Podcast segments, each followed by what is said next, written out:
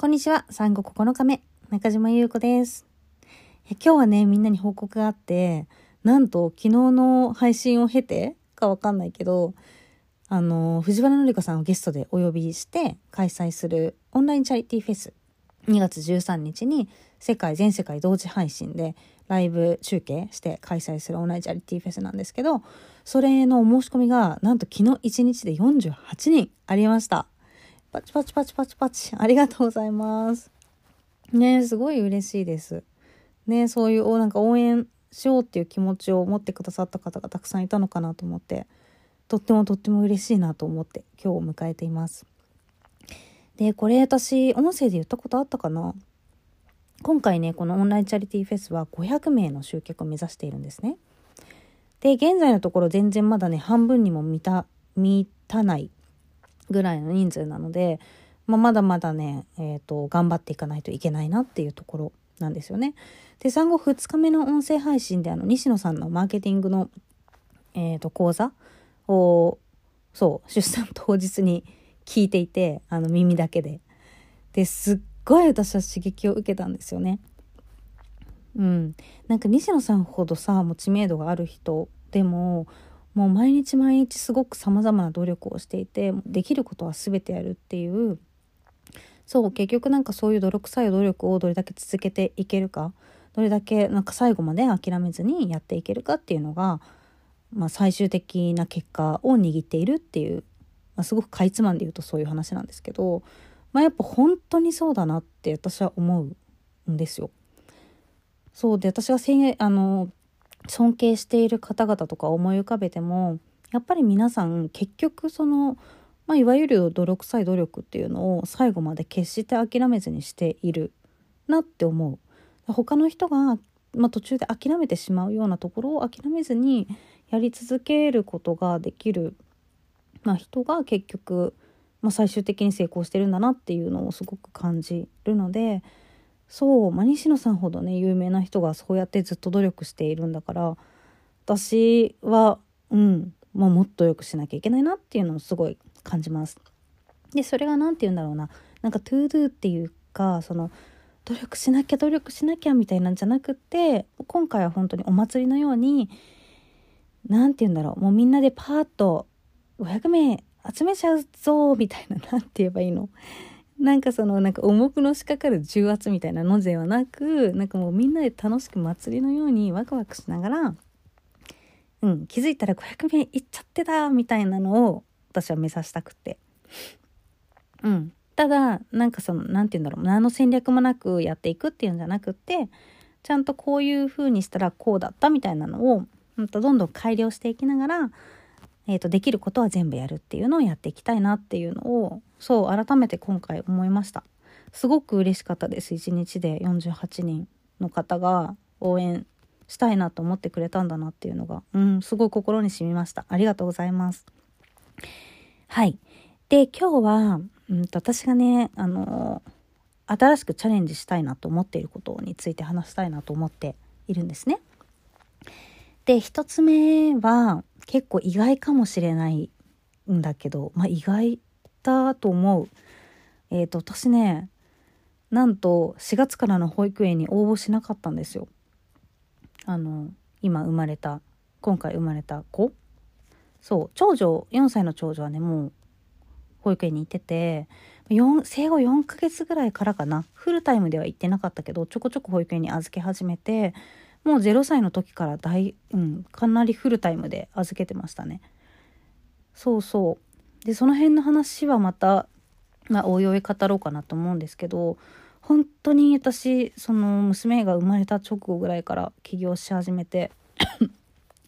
全然芽が出なくて、何にも結果が出なくてみたいな時期を経て、まあ、ここまで来てるので、あの頃はね、結構やっぱ娘を保育園に預けることにも罪悪感を感じてたし、でそれで預けているのに結果が出ないっていうことにもなんかもう焦りがすごかったし、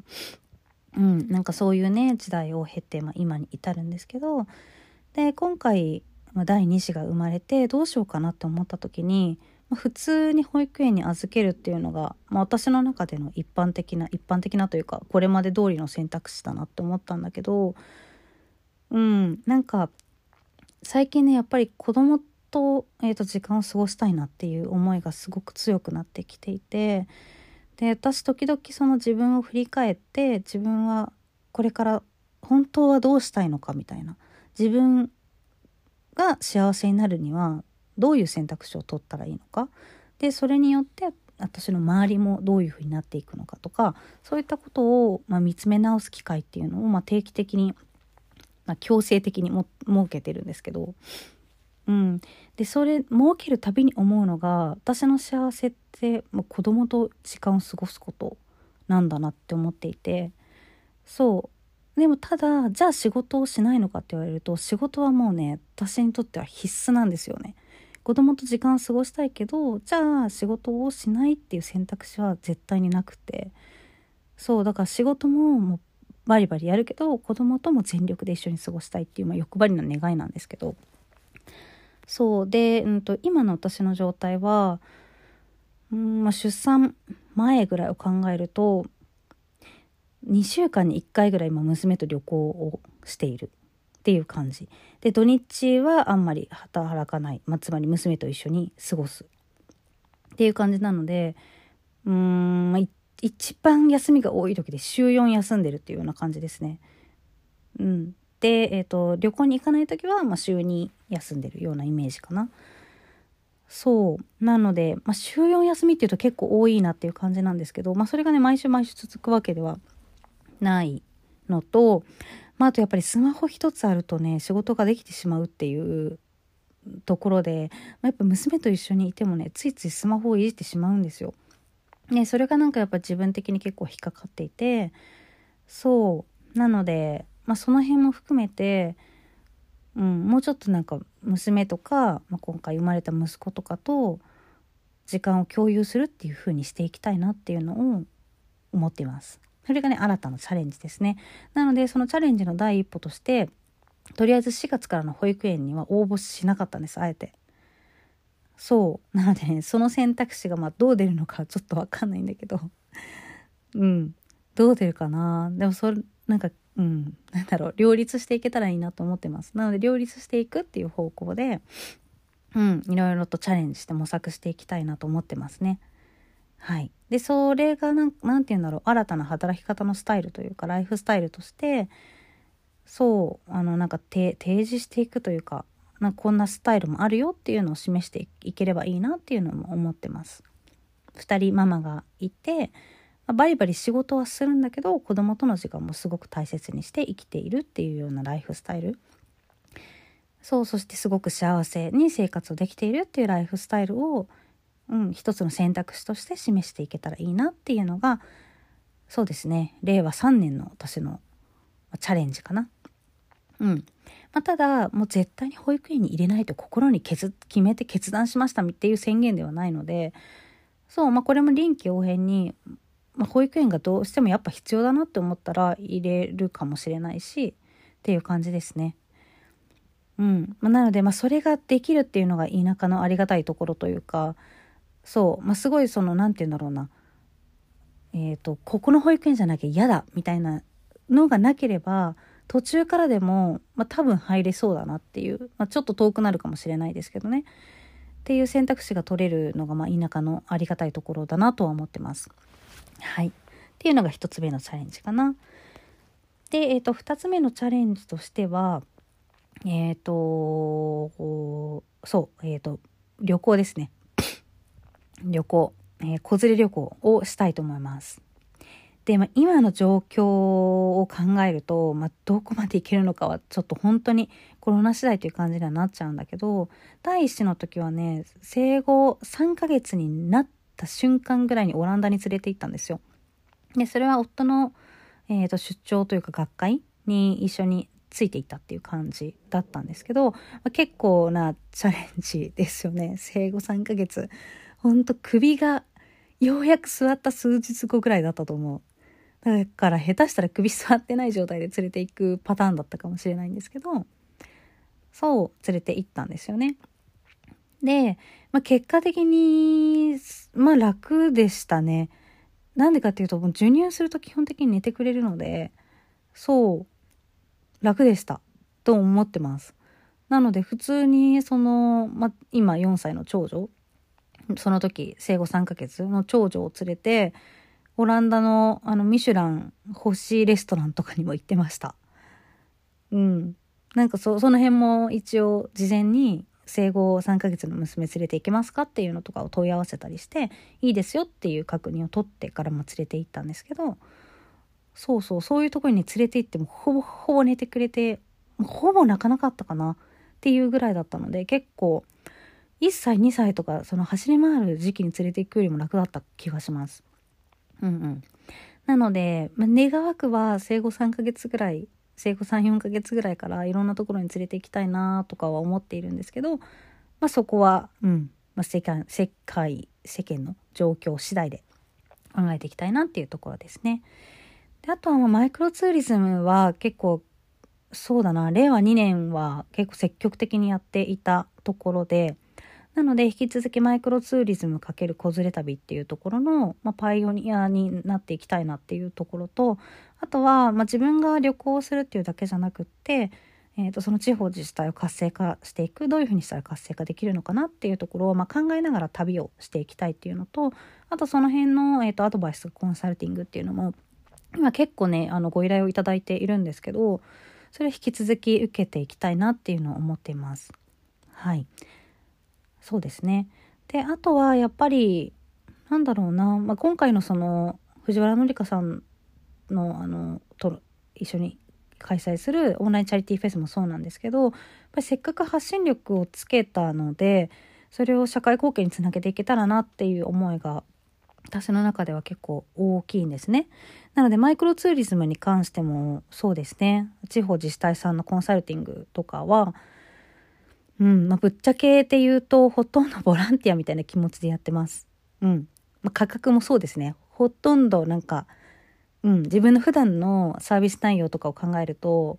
ほぼボランティアみたいな価格になっているんですけど、まあ、社会貢献のつもりでやっているのでそういったのも引き続きやりたいし、あとはチャリティーフェスも、えーとそうまあ、ここだけで発表すると実はごがつにチャリティーフェスをねだいにだんを開催しようっていうふうに思っているんですね。なのでちょっとその辺の話はうーんとまたちょっとおいおいしていくんですけど、はいなのでチャリティーフェスとかもまたね何回か開催していきたいなっていうのを思っていますね。うんなのでなんかどんどんワクワクするような新しいチャレンジを私個人でやるっていうよりはアカデミーのみんなと一緒にやりたいなっていうのをすごく思ってます。なのでなんか風の時代は結構個人が活躍する時代っていう風に言われているんですけど、もちろん個人個人が活躍しつつそれのなんていうんだろう、個人のパワーを集結させてみんなで活躍するみたいな風に私はしていきたいなっていうのが願いですね。うんあとはえっとそうそうそうあと前から前からねずっと開催したいなと思っていたんだけど、そう開催できたらいいなと思っているのがワイン会です。ワイン会を開催したい。すごく開催したいです。で、あの、今ね、一個、このお店がいいかなと思ってるところがあるんですけど、まあ大人だけでワイン会するっていうのもいいし、あとは、そう、子供込みでワイン会したいなっていうのも思っていて、そうなんです。なので、まあ個室とか借りて、あの、すごくいいレストランに行って、まあみんなでワイン会するみたいなのをやりたいなって思ってますね。そう私子供たちにはそのなんていうんだろう、一流のものに小さい頃から触れさせたいなっていうのをすごく思っていて、なんていうんだろう、その一流のサービスとか一流のレストランとか、まあ、そういうのにも触れさせたいし、まあ、あとなんだろう、まあ、一流っていうか本物っていう方が正しいのかな。そうなのでそういうのも活かせたいし、あとは、まあ、ちょっと年齢にもよるけどインドとかにも連れて行きたいし。そうなのでもうなんていうんだろう、こういうものしか見せないっていうんじゃなくてもう全部見せたいなって思ってます。うんそうなんです。なのでそうもう積極的にちっちゃい頃からそういうところにも連れて行きたいなと思っているので、そういう会とかも開催したいですね。はいっていうのを思ってます。っていうのが令和さんねんでやりたいなと思っていることですね。多分ねどんどんどんどんいろんなことが増えていくので、また随時やりたいこととか挑戦したいことがうん追加されたらまた音声でもお届けしたいなと思っているんですけど、まあ、やっぱり一番核となる部分はその保育園に入れないっていう決断をしたっていうところかな。なので仕事はバリバリやるし、今のその会社の事業規模を縮小させる気は全然ないし、むしろ拡大させていきたいなと思っているんだけど、まあ、その上で子供と過ごす時間っていうのをより増やしていきたいし、子供に向き合っていきたいなっていうのをすごく感じていますっていうのが私の結構大きなチャレンジの一つですね。はい、みんなはどんなチャレンジをしますか？どんななんか抱負というか今年の抱負みたいなのを立ててますか？よければ教えてください。で、メッセージいただいているメッセージは、えっと、全部私が目を通しているんですけど、あのひつ一つ一つをお返事をねしていくのは結構難しいんですが、この音声配信の中で、えっと、取り上げてお返事をしたりとか、そういったことをしていけたらなっていうのをはい思ってますっていう感じで、今日はだいぶ長くなってしまいましたが、はい、産後ようかめ。違うわ、産後ここのかめだ。だんだんだんだんなんか自分が何日目なのか分かんなくなってきちゃう。はい、産後ここのかめの音声でした。ではではまた明日お会いしましょう。こんにちは、産後ここのかめ。中島優子です。今日はね、みんなに報告があって、なんと昨日の配信を経てか分かんないけど、あの藤原紀香さんをゲストでお呼びして開催するオンラインチャリティフェス、にがつじゅうさんにちに世界全世界同時配信でライブ中継して開催するオンラインチャリティフェスなんですけど、それのお申し込みがなんと昨日いちにちでよんじゅうはちにんありました。パチパチパチパチパチ、ありがとうございますね。すごい嬉しいですね。そういうなんか応援しようっていう気持ちを持ってくださった方がたくさんいたのかなと思って、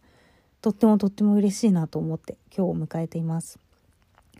で、これ私音声で言ったことあったかな。今回ね、このオンラインチャリティフェスはごひゃくめいの集客を目指しているんですね。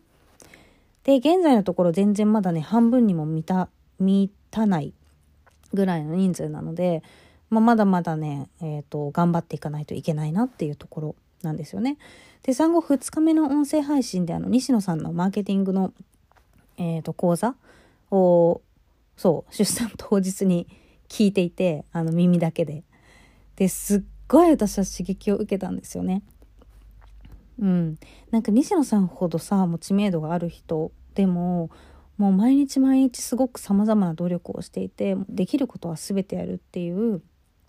そう結局なんかそういう泥臭い努力をどれだけ続けていけるか、どれだけなんか最後まで諦めずにやっていけるかっていうのが、まあ、最終的な結果を握っているっていう、まあ、すごくかいつまんで言うとそういう話なんですけど、まあ、やっぱ本当にそうだなって私は思うんですよ。そうで、私がせあの尊敬している方々とか思い浮かべても、やっぱり皆さん結局その、まあ、いわゆる泥臭い努力っていうのを最後まで決して諦めずにしているなって思う。他の人が、まあ、途中で諦めてしまうようなところを諦めずにやり続けることができる、まあ、人が結局、まあ、最終的に成功してるんだなっていうのをすごく感じるので、そう、まあ、西野さんほどね有名な人がそうやってずっと努力しているんだから、私は、うんまあ、もっとよくしなきゃいけないなっていうのをすごい感じます。で、それがなんて言うんだろうな、なんかトゥードゥっていうか、その努力しなきゃ努力しなきゃみたいなんじゃなくて、今回は本当にお祭りのように、なんて言うんだろう、もうみんなでパーッとごひゃくめい集めちゃうぞみたいな、なんて言えばいいの、なんかそのなんか重くのしかかる重圧みたいなのではなく、なんかもうみんなで楽しく祭りのようにワクワクしながら、うん、気づいたらごひゃくめいいっちゃってたみたいなのを私は目指したくて、うん、ただなんかそのなんて言うんだろう、何の戦略もなくやっていくっていうんじゃなくて、ちゃんとこういう風にしたらこうだったみたいなのをどんどん改良していきながら、えーと、できることは全部やるっていうのをやっていきたいなっていうのを、そう改めて今回思いました。すごく嬉しかったです。いちにちでよんじゅうはちにんの方が応援したいなと思ってくれたんだなっていうのが、うん、すごい心に染みました。ありがとうございます。はい。で、今日は、うんと、私がね、あのー、新しくチャレンジしたいなと思っていることについて話したいなと思っているんですね。で、一つ目は結構意外かもしれないんだけど、まあ、意外だと思う。えーと、私ね、なんとしがつからの保育園に応募しなかったんですよ。あの、今生まれた、今回生まれた子。そう、長女、よんさいの長女はね、もう保育園に行ってて、生後よんかげつぐらいからかな、フルタイムでは行ってなかったけど、ちょこちょこ保育園に預け始めて、もうゼロさいの時から大、うん、かなりフルタイムで預けてましたね。そうそう。で、その辺の話はまた、まあ、おいおい語ろうかなと思うんですけど、本当に私、その娘が生まれた直後ぐらいから起業し始めて、全然芽が出なくて、何にも結果が出なくてみたいな時期を経て、まあ、ここまで来てるので、あの頃はね、結構やっぱ娘を保育園に預けることにも罪悪感を感じてたし、でそれで預けているのに結果が出ないっていうことにもなんかもう焦りがすごかったし、うん、なんかそういうね時代を経て、まあ、今に至るんですけど、で今回、まあ、だいにしが生まれてどうしようかなって思った時に、まあ、普通に保育園に預けるっていうのが、まあ、私の中での一般的な一般的なというかこれまで通りの選択肢だなって思ったんだけど、うん、なんか最近ねやっぱり子供と、えーと時間を過ごしたいなっていう思いがすごく強くなってきていて、で私時々その自分を振り返って、自分はこれから本当はどうしたいのかみたいな、自分が幸せになるにはどういう選択肢を取ったらいいのか、でそれによって私の周りもどういうふうになっていくのかとか、そういったことを、まあ、見つめ直す機会っていうのを、まあ、定期的にまあ、強制的にも設けてるんですけど、うん、でそれ設けるたびに思うのが、私の幸せって、まあ、子供と時間を過ごすことなんだなって思っていて、そうでもただじゃあ仕事をしないのかって言われると、仕事はもうね私にとっては必須なんですよね。子供と時間を過ごしたいけど、じゃあ仕事をしないっていう選択肢は絶対になくて、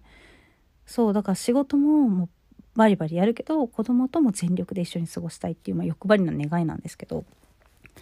そうで、うん、と今の私の状態は、うんまあ、出産前ぐらいを考えるとにしゅうかんにいっかいぐらい今娘と旅行をしているっていう感じで、土日はあんまり働かない、まあ、つまり娘と一緒に過ごすっていう感じなので、うーんまあ一番休みが多い時でしゅうよん休んでるっていうような感じですね。うん、で、えーと、旅行に行かない時は、まあ、しゅうに休んでるようなイメージかな。そうなので、まあ、しゅうよん休みっていうと結構多いなっていう感じなんですけど、まあ、それがね毎週毎週続くわけではないのと、まあ、あとやっぱりスマホ一つあるとね仕事ができてしまうっていうところで、まあ、やっぱ娘と一緒にいてもねついついスマホをいじってしまうんですよ。ね、それがなんかやっぱ自分的に結構引っかかっていて、そうなので、まあ、その辺も含めて、うん、もうちょっとなんか娘とか、まあ、今回生まれた息子とかと時間を共有するっていう風にしていきたいなっていうのを思っています。それがね新たなチャレンジですね。なのでそのチャレンジの第一歩としてとりあえずしがつからの保育園には応募しなかったんです、あえて。そうなので、ね、その選択肢がまあどう出るのかちょっと分かんないんだけどうんどう出るかな。でもそれなんかうんなんだろう、両立していけたらいいなと思ってます。なので両立していくっていう方向でうんいろいろとチャレンジして模索していきたいなと思ってますね。はい。でそれがなん、なんていうんだろう、新たな働き方のスタイルというかライフスタイルとして、そうあのなんか提示していくというか、なんかこんなスタイルもあるよっていうのを示していければいいなっていうのも思ってます。ふたりママがいて、バリバリ仕事はするんだけど子供との時間もすごく大切にして生きているっていうようなライフスタイル、そうそしてすごく幸せに生活をできているっていうライフスタイルを、うん、一つの選択肢として示していけたらいいなっていうのが、そうですね、れいわさんねんの私のチャレンジかな。うんまあ、ただもう絶対に保育園に入れないと心に決めて決断しましたっていう宣言ではないので、そう、まあ、これも臨機応変に、まあ、保育園がどうしてもやっぱ必要だなって思ったら入れるかもしれないしっていう感じですね。うんまあ、なので、まあ、それができるっていうのが田舎のありがたいところというか、そう、まあ、すごいそのなんていうんだろうな、えーと、ここの保育園じゃなきゃ嫌だみたいなのがなければ途中からでも、まあ、多分入れそうだなっていう、まあ、ちょっと遠くなるかもしれないですけどねっていう選択肢が取れるのが、まあ、田舎のありがたいところだなとは思ってます。はい、っていうのが一つ目のチャレンジかな。で、えーと、二つ目のチャレンジとしてはえーとそうえーと旅行ですね。旅行、えー、子連れ旅行をしたいと思います。で、まあ、今の状況を考えると、まあ、どこまで行けるのかはちょっと本当にコロナ次第という感じにはなっちゃうんだけど、第一子の時はね、生後さんかげつになった瞬間ぐらいにオランダに連れて行ったんですよ。で、それは夫の、えーと、出張というか学会に一緒についていたっていう感じだったんですけど、まあ、結構なチャレンジですよね。生後さんかげつ、ほんと首がようやく座った数日後ぐらいだったと思う。だから下手したら首座ってない状態で連れて行くパターンだったかもしれないんですけど、そう連れて行ったんですよね。で、まあ、結果的にまあ楽でしたね。なんでかっていうと、もう授乳すると基本的に寝てくれるので、そう楽でしたと思ってます。なので普通にその、まあ、今よんさいの長女、その時生後さんかげつの長女を連れてオランダのあのミシュラン星レストランとかにも行ってました。うん、なんか そ, その辺も一応事前に生後さんかげつの娘連れて行けますかっていうのとかを問い合わせたりして、いいですよっていう確認を取ってからも連れて行ったんですけど、そうそうそういうところに連れて行ってもほぼほぼ寝てくれて、ほぼ泣かなかったかなっていうぐらいだったので、結構いっさいにさいとかその走り回る時期に連れて行くよりも楽だった気がします。うんうん、なので、まあ、願わくは生後さんかげつぐらい、生後 さん,よん ヶ月ぐらいからいろんなところに連れて行きたいなとかは思っているんですけど、まあ、そこは、うんまあ、世界、世界、世間の状況次第で考えていきたいなっていうところですね。で、あとはまあマイクロツーリズムは結構そうだな、れいわにねんは結構積極的にやっていたところで、なので引き続きマイクロツーリズム×子連れ旅っていうところの、まあ、パイオニアになっていきたいなっていうところと、あとは、まあ、自分が旅行するっていうだけじゃなくって、えーと、その地方自治体を活性化していく、どういうふうにしたら活性化できるのかなっていうところを、まあ、考えながら旅をしていきたいっていうのと、あとその辺の、えーと、アドバイス、コンサルティングっていうのも今結構ねあのご依頼をいただいているんですけど、それを引き続き受けていきたいなっていうのを思っています。はい、そうですね。で、あとはやっぱりなんだろうな、まあ、今回のその藤原紀香さんのあのと一緒に開催するオンラインチャリティーフェスもそうなんですけど、やっぱりせっかく発信力をつけたので、それを社会貢献につなげていけたらなっていう思いが私の中では結構大きいんですね。なのでマイクロツーリズムに関してもそうですね、地方自治体さんのコンサルティングとかは、うんまあ、ぶっちゃけって言うとほとんどボランティアみたいな気持ちでやってます。うんまあ、価格もそうですね。ほとんどなんか、うん、自分の普段のサービス内容とかを考えるとほぼボランティアみたいな価格になっているんですけど、社会貢献のつもりでやっているので、そういったのも引き続きやりたいし、あとはチャリティーフェスも、えーとそうまあ、ここだけで発表すると、実はごがつにチャリティーフェスをね、だいにだんを開催しようっていうふうに思っているんですね。なのでちょっとその辺の話はうーんとまたちょっとおいおいしていくんですけど、はい。なのでチャリティーフェスとかもまたね、何回か開催していきたいなっていうのを思っていますね。うん、なのでなんかどんどんワクワクするような新しいチャレンジを私個人でやるっていうよりはアカデミーのみんなと一緒にやりたいなっていうのをすごく思ってます。なのでなんか風の時代は結構個人が活躍する時代っていうふうに言われているんですけど、もちろん個人個人が活躍しつつ、それのなんていうんだろう、個人のパワーを集結させてみんなで活躍するみたいな風に私はしていきたいなっていうのが願いですね。うん、あとはえっとそうそうそうあと前から前からねずっと開催したいなと思っていたんだけど、そう開催できたらいいなと思っているのがワイン会です。ワイン会を開催したい。すごく開催したいです。で、あの、今ね、一個、このお店がいいかなと思ってるところがあるんですけど、まあ大人だけでワイン会するっていうのもいいし、あとは、そう、子供込みでワイン会したいなっていうのも思っていて、そうなんです。なので、まあ個室とか借りて、あの、すごくいいレストランに行って、まあみんなでワイン会するみたいなのをやりたいなって思ってますね。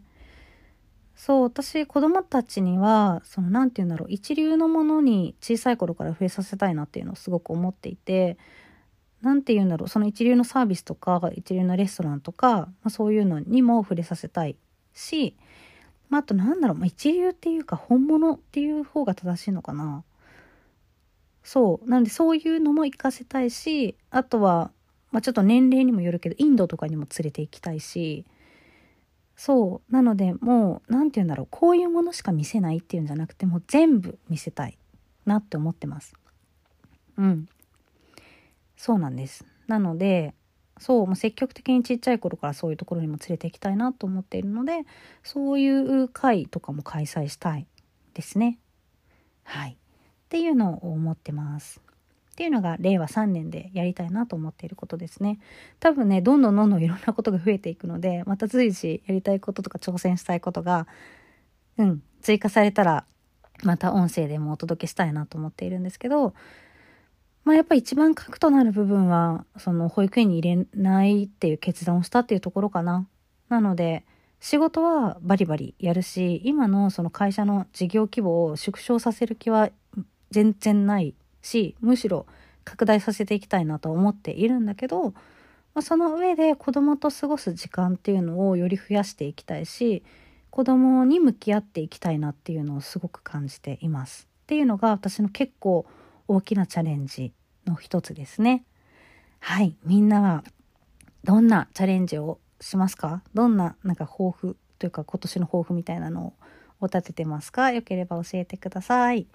で、メッセージ、いただいているメッセージは、えっと、全部私が目を通しているんですけど、あの、一つ一つ一つをお返事をね、していくのは結構難しいんですが、この音声配信の中で、えっと、取り上げてお返事をしたりとか、そういったことをしていけたらなっていうのを、はい、思ってます。っていう感じで、今日はだいぶ長くなってしまいましたが、はい、産後ようかめ。違うわ、産後ここのかめだ。だんだんだんだんなんか自分が何日目なのか分かんなくなってきちゃう。はい、産後ここのかめの音声でした。ではではまた明日お会いしましょう。